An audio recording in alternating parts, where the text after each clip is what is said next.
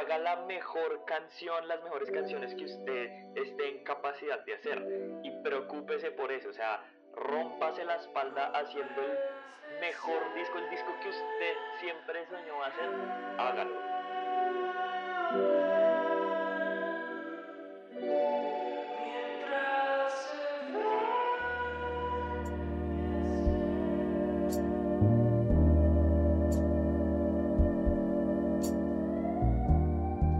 Amalgama. Los relatos detrás de la música. Episodio 15. Más allá de la radio.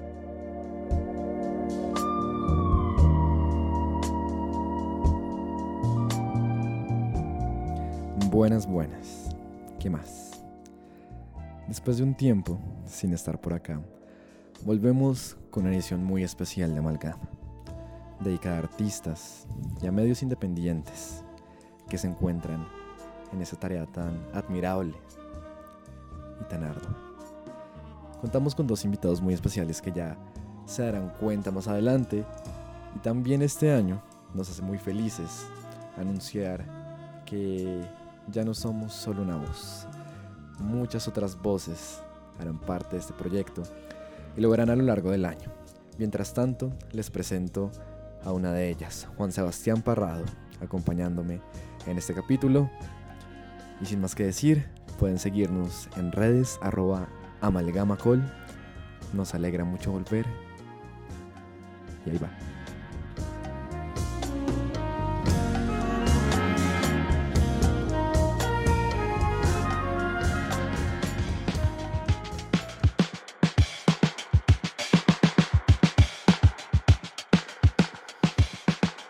Bueno, pues inicialmente queremos agradecerles a los dos por aceptar nuestra invitación a Amalgama. Por parte de todo el equipo, admiramos lo que hacen y son una referencia clave para lo que hacemos. Entonces, gracias por estar acá. Y pues para quienes no los conocen, estamos hoy con Juan Antonio Carulla, director del Enemigo, medio independiente dedicado al manejo de la música colombiana, y Eduardo Rendón, líder de Radio Única Más, también ha estado por ahí en la revista Metrónomo como editor y fundador y también trabajando mucho en Radiónica 2, una plataforma digital de Radiónica dedicada al rock colombiano. Y también aprovechamos para darles la bienvenida a una nueva voz aquí en Amalgama, mi amigo Parrado.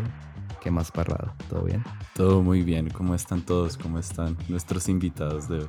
Muy contentos de estar acá. Muchas gracias por la invitación y, y nada, qué chévere poder estar aquí en Amalgama compartiendo además con Juan Antonio y con todos los que nos están escuchando. Bueno, excelente. Pues nada, si quieren, arrancamos de una.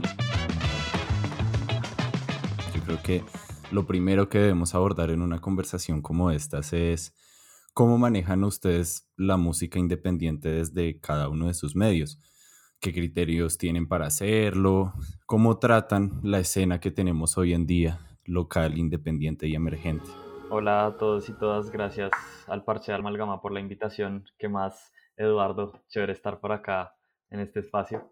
Sí, bueno, pues como yo personalmente siento que lo abordo es desde el punto de vista como de el fan, supongo yo, por un lado, es decir, yo sí me considero como un fan muy sincero de, de los artistas en Colombia, o sea, yo me emociono un montón hasta cuando un artista publica como una historia en Instagram súper boba, como de su día a día, así yo conozca al artista, ¿no? Porque pues digamos que ya después de tantos años pues uno como que termina compartiendo espacios con los artistas y los conoce y se vuelve amigos de algunos y tal, pero igual como que sigo viéndolos como artistas, ¿no? O sea, como que todavía les tengo como ese aura así medio como medio en el pedestal porque pues me parece como una labor muy bonita, entonces creo que si hay algo de, de cómo yo trato eh, el contenido o pues las reseñas o lo que sea que hagan el enemigo desde ese punto de vista y como desde ese lugar de soy un fan o soy un admirador o soy un oyente de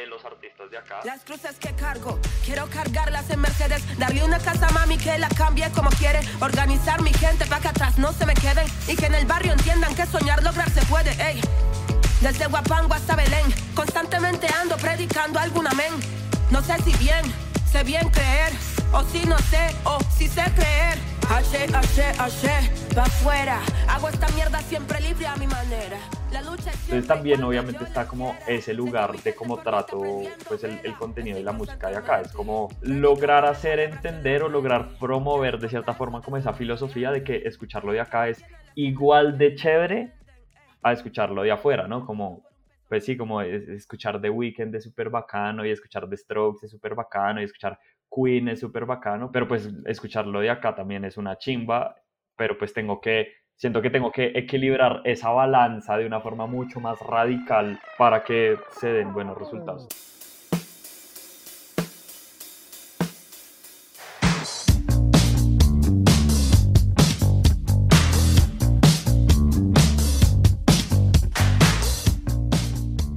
Se hace es acompañar los procesos, acompañar los procesos de los artistas con productos. Desde ahorita se está creando una plataforma que se llama M, que es una plataforma para artistas emergentes. Pues está Demo Stereo, que es donde básicamente puede sonar todo, pero pues como les digo, pues cuando suena todo llegan correos a la persona encargada semanalmente le están llegando 20 correos y el espacio dura solo dos horas y en esas dos horas se ponen dos canciones por banda, entonces pues es muy difícil que todos queden contentos de que pues suenen ahí, no por mandar la canción y por sonar en demo estéreo, pues la canción está preparada para sonar en una programación fuerte de radio. Bueno, eso es, es todo una, como les decía, es todo un proceso.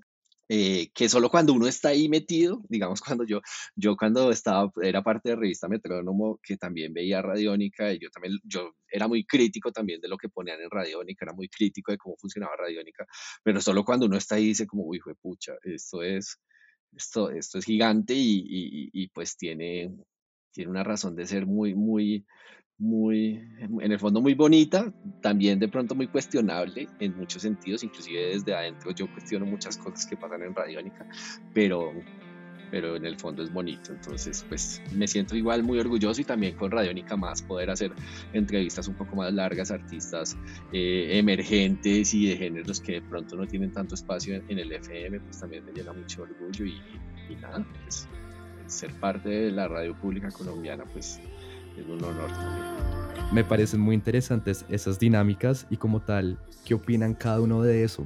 Como Juan Antonio, ¿qué opinas de la forma en que funciona pues Eduardo y su trabajo en Radiónica?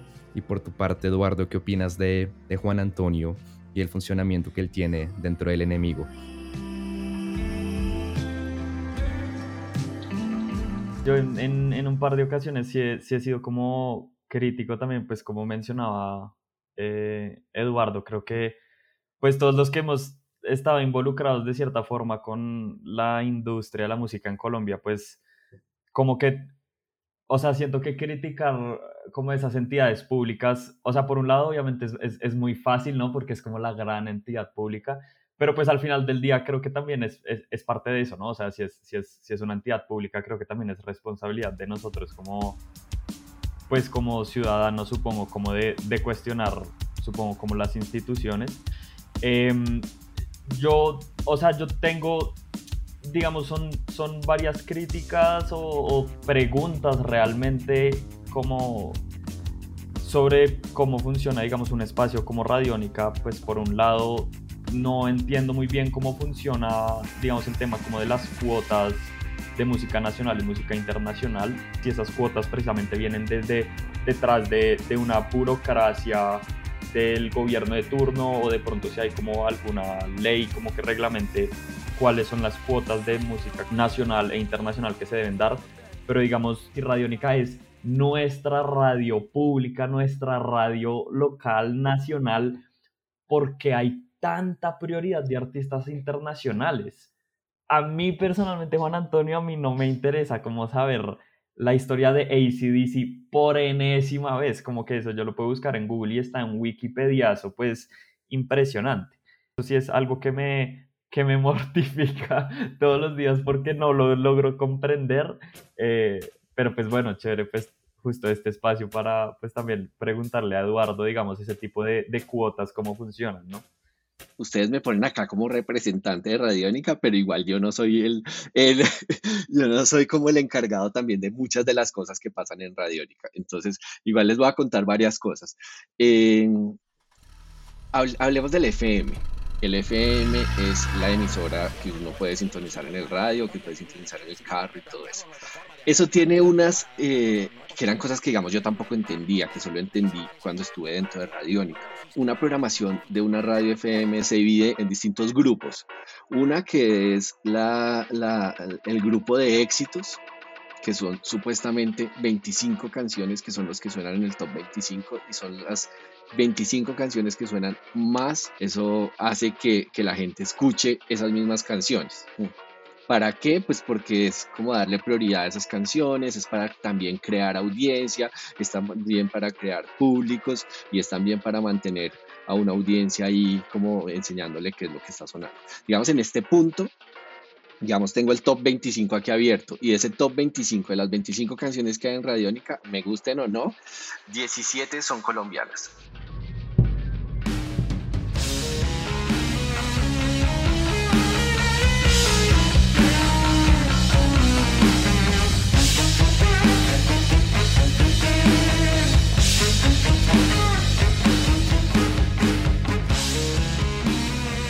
Partamos de que más del 50% de la programación recurrente de la emisora ya es colombiana. Tengo que el número uno de la semana pasada fue Casbel, el número dos fue UA 2030 y el número 20 de los últimos que entró es Don Teto, sí. Pero está De Kish, está Lo Pablito, está Paula Vera, que es cumpliendo una cuota, no es cumpliendo ninguna cuota. O sea, no hay ningún, eh, ningún, como ninguna ley que diga más del 50% de artistas tienen que ser nacionales o el 80% o tienen que, no. Todo eso se, se cumple básicamente es por una línea editorial. ¿Qué pasa? Que nosotros como Radiónica, o pues que Radiónica también tiene una audiencia increíblemente variada, ¿sí?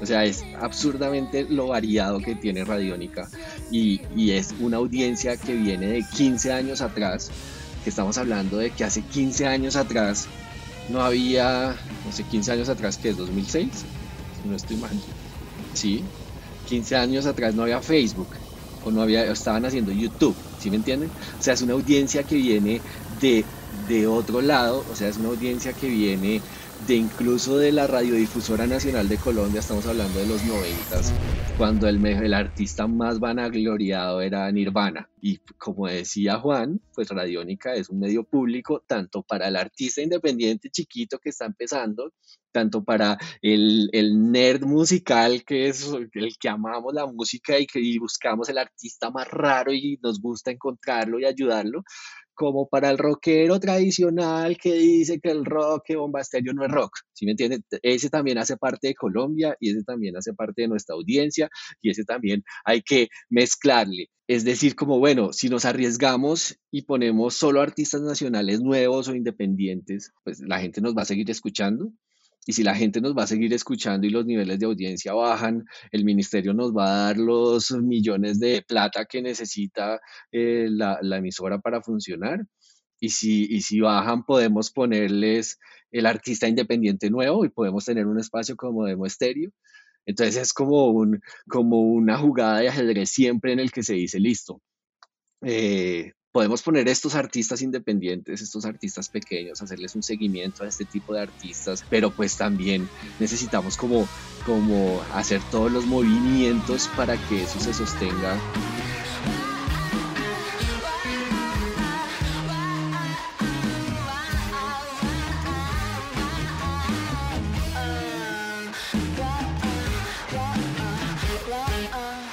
Me gustaría que que nos comentaras ahora lo que dijo Juan Antonio, como qué opinas del proyecto de él, que destacas, como qué cosas dirías como, uff, esto no debería ser así. Y pues también sería chévere como una respuesta ahí breve de Juan Antonio, de la opinión tuya. Entonces, cuéntanos. Pues sí, de pronto no sé, como que no le gusta eh, pues a usted o, pues de, no, de pronto no, no puntualmente del enemigo, pero de pronto como que ve que le falta como a los a los medios como que estamos, pues como usted dice, como los medios nuevos, como que, pero o sea, como sea asquerosamente honesto, porque siento que esos espacios como que muchas veces no se dan, ¿no? Como que yo siempre hablo, pues, o sea, yo siempre hablo con gente que le gusta mi proyecto, ¿no? Entonces, como re, sí, severo la reseña y lo que sea, pero, pues digamos como que, que siente que falta o que no le trama o no sé. Bueno, voy a ser 100% honesto y es algo que tengo clarísimo y es algo que he visto con los nuevos medios alternativos.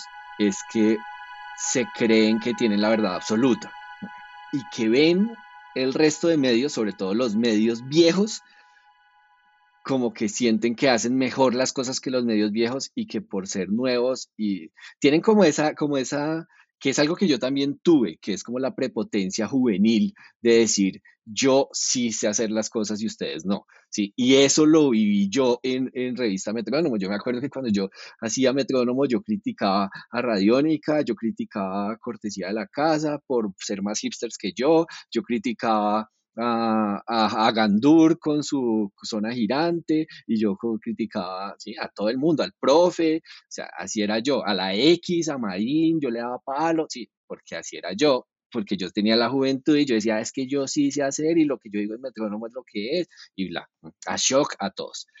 Y ya cuando uno empieza a crecer un poquito más y cuando uno empieza a ser parte de esos medios y en parte a conocer a la gente que está detrás de esos medios, se da cuenta que, que pues primero uno no llegó aquí de la nada y que ellos han hecho algo. Yo creo que todo esto de, de los medios, ya sean Radiónica o El Enemigo o cualquier otro medio, como que tienen un protagonista y, y son los artistas y poderle llevarle esa música a la audiencia. ¿Cómo creen que todo esto que hacemos como medios ayudan realmente a los artistas a consolidar su música? Tal vez a que ojalá el día de mañana haya una industria autosostenible para ellos, porque yo creo que eso es lo más berraco, pues que un artista siempre quiere y es lo más difícil que se puede lograr, ¿no? Entonces, ¿cómo funciona? ¿Cómo contribuyen? ¿Cómo creen que vamos hacia allá?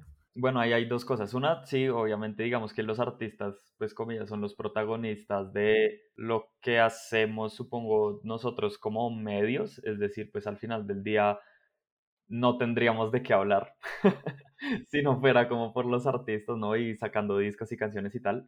Eh, y siento que pues nosotros aportamos desde el punto de vista de la divulgación, que creo que es como, como lo mínimo pues que un medio puede y debe hacer, ¿no? Como divulgar la música a más audiencias, así sea a cinco otras personas, que creo que eso también es algo que deben tener en cuenta como los medios que están empezando y es como, parce, o sea, no, no es necesario como eh, matarse la cabeza pues para que una reseña, una nota la vean miles de cientos de miles de personas. Es como si usted logra convertir a cinco nuevas personas en, en, fans de una nueva banda, usted ya hizo un muy buen trabajo. Por el otro lado, siento que también los medios de comunicación, sobre todo los que son más formales, de pronto más académicos, es que generan documentos sobre la historia de los artistas. Eso es algo que, que yo critico mucho, digamos, de mi trabajo personal.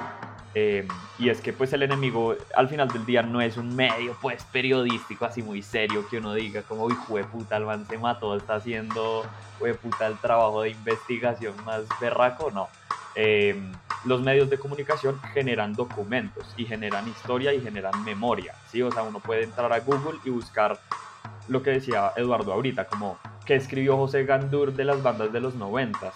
Eso solo está ahí porque ese man lo escribió. Entonces eso también siento que es una responsabilidad que ayuda un montón a los artistas porque es como construye la historia de, los artistas y pues el artista no se va a poner a escribir su propio artículo, ¿no? Y la última cosa que sí, que sí creo que eh, eh, Eduardo también pues debe tener una, visión muy interesante de eso, es que eh, pues al final los medios también son el puente del artista con la audiencia y, también construimos audiencias. Siempre que se pone sobre la mesa a la, la industria pues colombiana y de la música, la audiencia es de lo último que se habla es de lo último que se habla y es, es, es la base de todo. O sea, sin audiencia no hay artista y sin artista no hay medio y sin medio no hay audiencia. O sea, es, estamos ignorando por completo como una parte fundamental del círculo.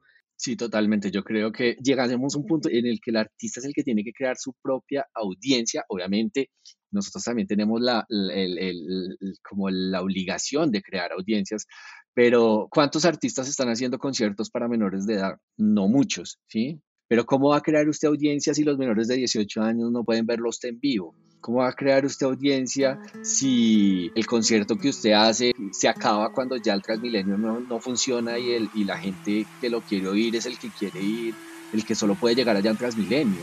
Por más que nosotros tenemos el deber de crear audiencias, yo creo que no hay ningún medio, por lo menos en Colombia, que sea eh, que, que, haga que el artista ya la rompa solo porque uno lo puso o uno hizo un video o uno hizo una reseña de ellos.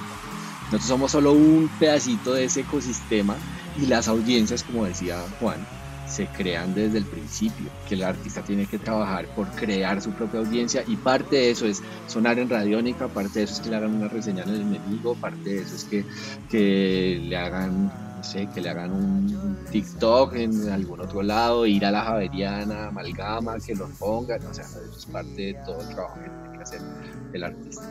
Puede que exista, no sé, la canción con la mejor producción, la mejor mezcla, pero si no se hace una buena estrategia para medios, pues esa canción pues queda en el olvido.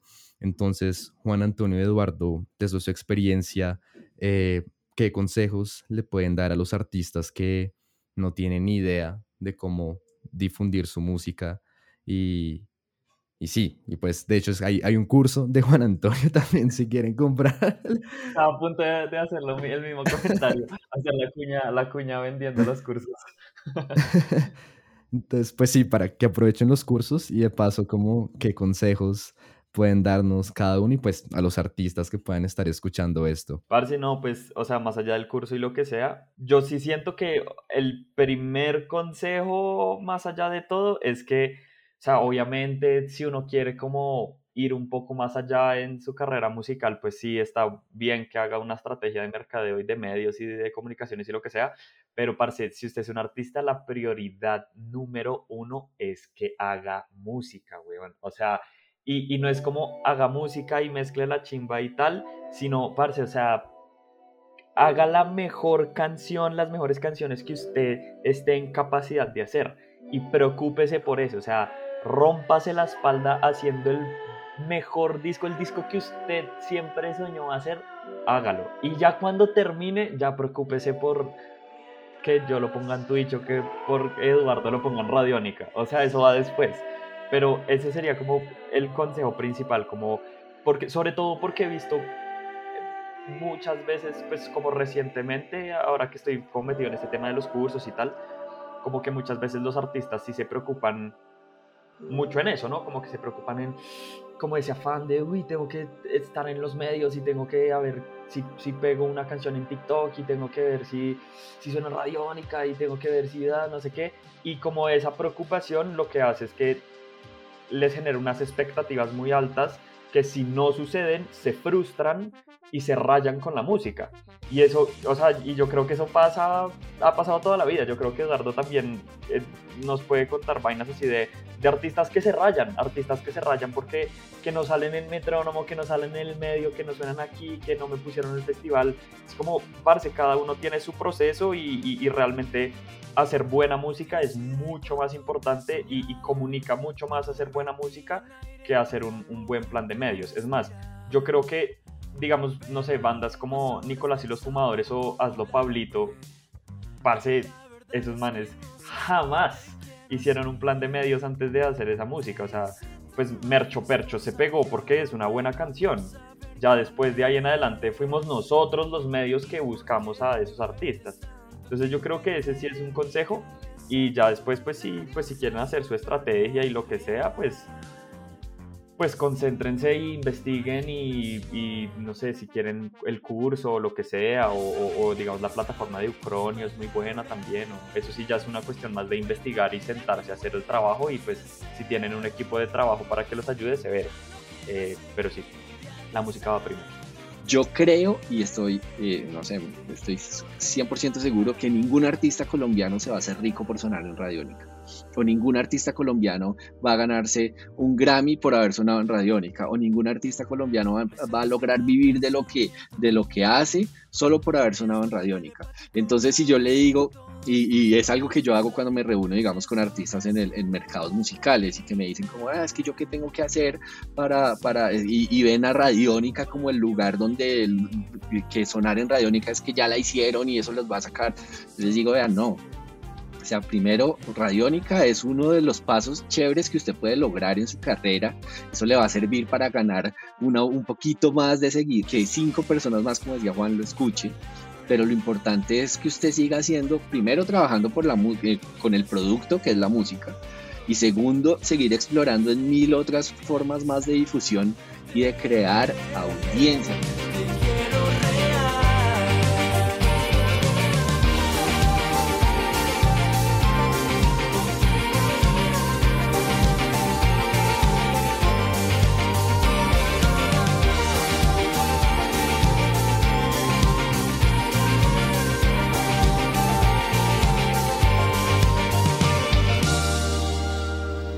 Qué bueno, gracias por haber venido. Eh, creo que fue un espacio donde todos nos nutrimos de muchas cosas y ojalá las personas que lo escuchen también se nutran.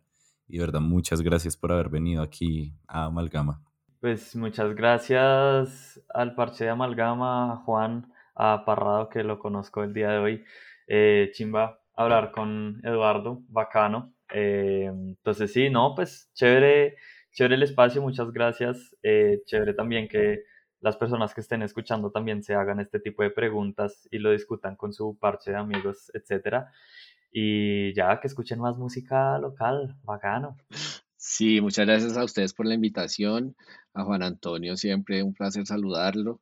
Esperamos que nos podamos volver a ver pronto en los conciertos. Y, y nada, y el resto a los oyentes que, que hay mucho por cuestionarse y mucho por hacer esto no hay una verdad dicha total, o sea, estos son solo nuestros puntos de vista. Eh, ojalá aparezca gente oyendo que tenga una idea totalmente diferente y pueda tumbar todas nuestras teorías.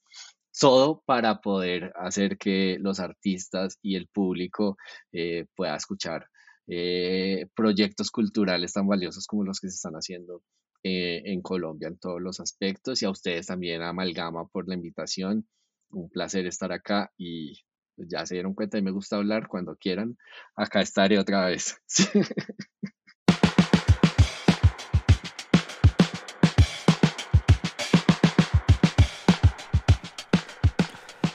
Gracias por llegar hasta acá. Este fue el episodio número 15 de Amalgama. Gracias a Eduardo y a Juan Antonio por su compañía. Pueden estar pendientes de lo que hagan ellos en Radiónica y en El Enemigo. Y estén pendientes. Se vienen sorpresas en el siguiente mes. Sorpresas provenientes de Antioquia.